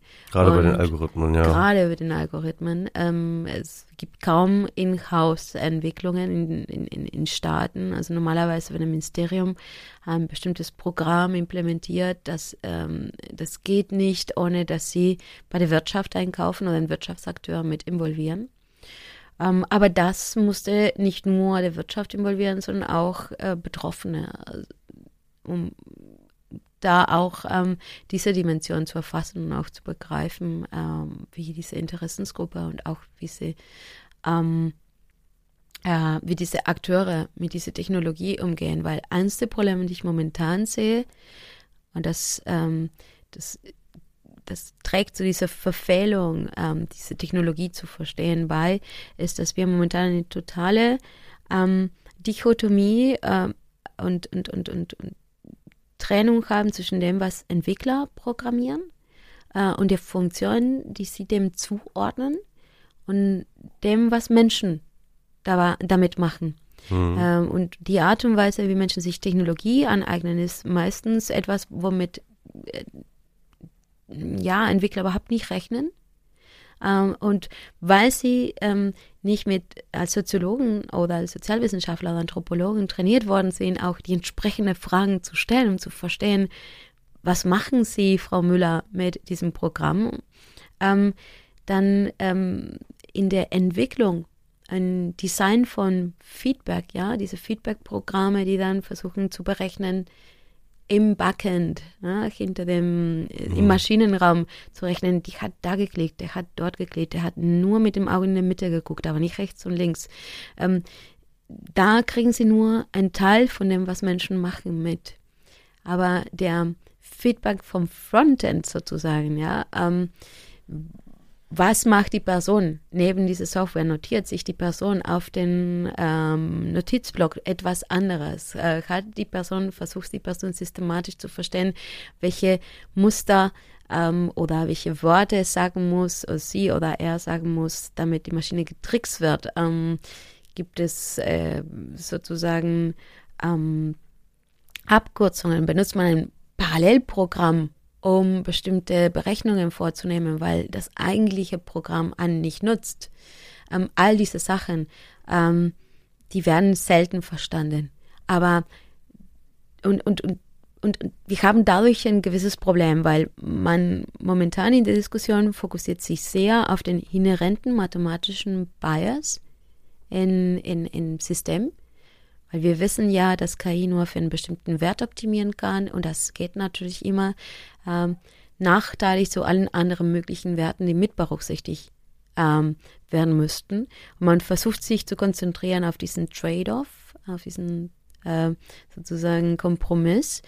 Ähm, aber das ist nur ein Teil des Bias, das sich in der Interaktion zwischen Mensch und Maschine ergibt. Der zweite Teil vom Bias ist tatsächlich der Bias, das sich ergibt, weil man einfach nur einen Teil des Programms nutzt und äh, ähm, einen anderen Teil eigentlich umfunktioniert und dadurch ein noch zusätzlichen mathematischen Bias steht. Also ein Bias entsteht, dass man in der Mathematik sozusagen erfassen kann, statistisch erfassen kann. Aber die Gesamtbias, die gesamte Verzerrungen und Probleme, die dabei entstehen, konstituiert sich aus diesen zwei Dimensionen.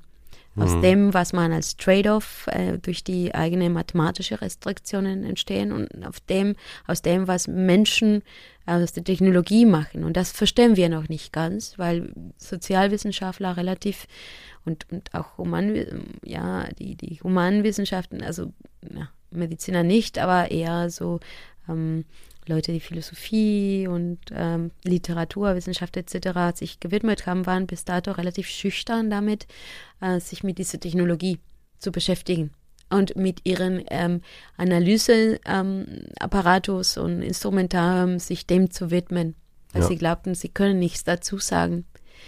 Ähm, und das bedeutet, dass wir es jetzt verstehen oder fangen an, versuchen zu begreifen, was es heißt, dass man eine Brücke ähm, nur so eine Höhe macht. Und was es heißt, dass man ähm, bestimmte, mit bestimmten Formeln ähm, man die Welt so systematisiert, systematisiert und zwar nicht aus der Perspektive eines Ingenieurs, sondern aus der Perspektive eines Anthropologen beispielsweise. Mehr Geisteswissenschaftler, mehr Sozialwissenschaftlerinnen geht mehr in die Technologie, Technologiekritik, Technologie Assessment, ich weiß nicht so genau, wie man diese Bereiche nennen soll, aber auf jeden Fall, ähm, ihr seid gefragt, ihr sollt den ganzen Programmierern mal erklären, was sie da für einen Bullshit produzieren.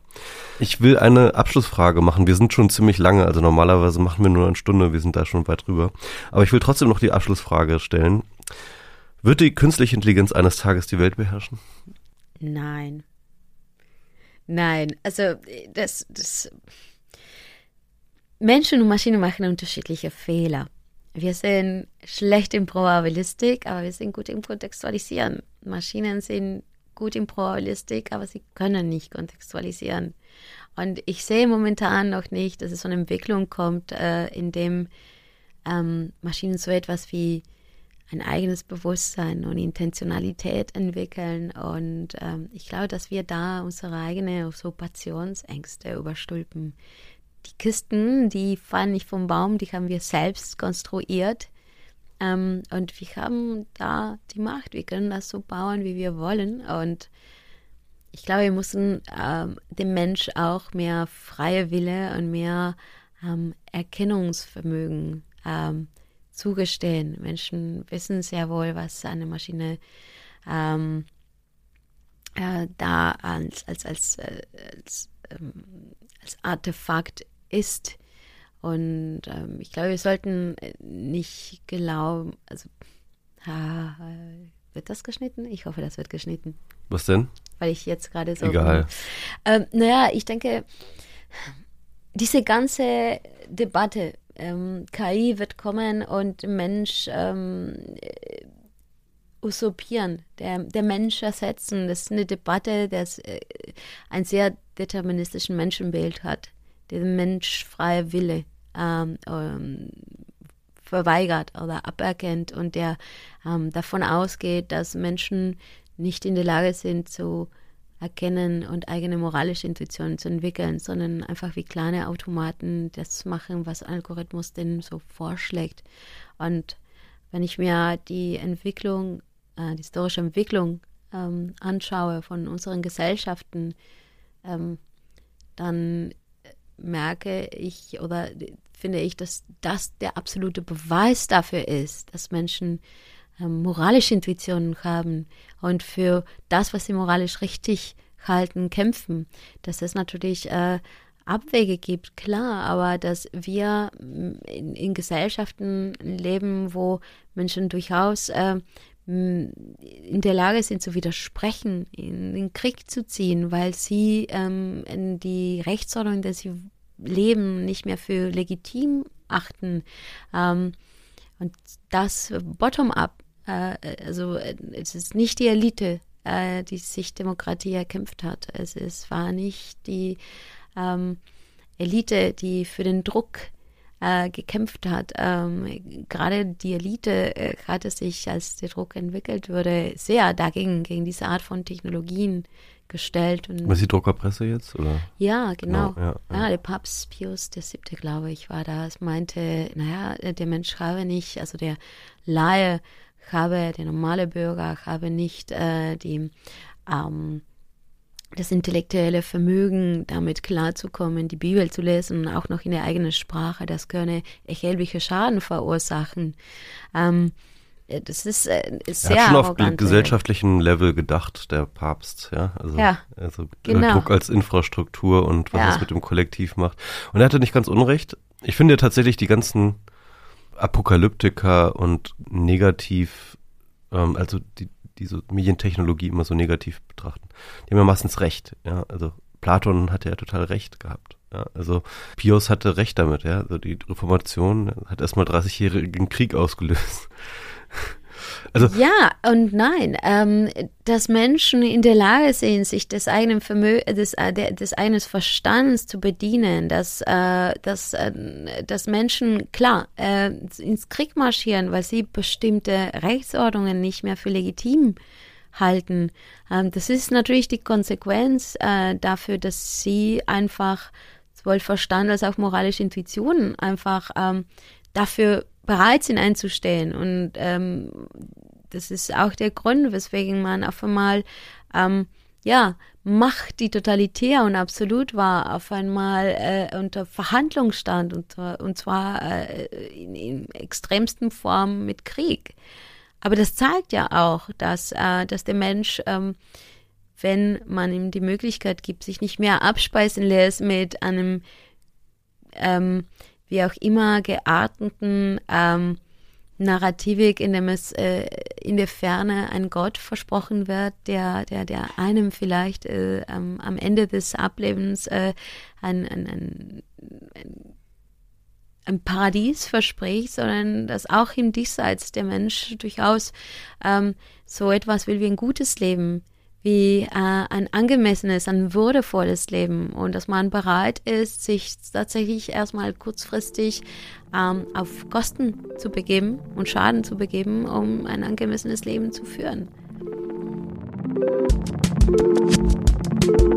Das war meine Folge mit Lorena Jom-Palasi über Algorithmen und Politik, kann man sagen. Und die Frage, wie man Algorithmen regulieren kann, ist jetzt ein bisschen besser beantwortet als vor dieser Folge. Man kann uns erreichen über planetb.4000herz.de.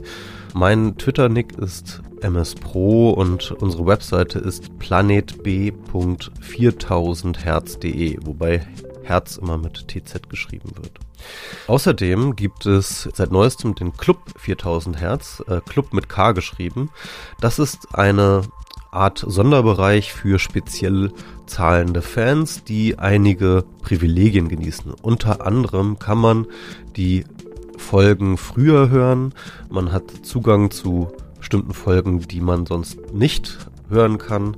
Außerdem sind die Folgen alle werbefrei und natürlich sind auch alle anderen Folgen und alle anderen Podcasts von 4000 Hertz dort zu finden. Für uns, also für Planet B, ist das natürlich auch nochmal eine spezielle Unterstützung. Vielen Dank für die Aufmerksamkeit und bis zum nächsten Mal. Eine Produktion von 4000 Hertz.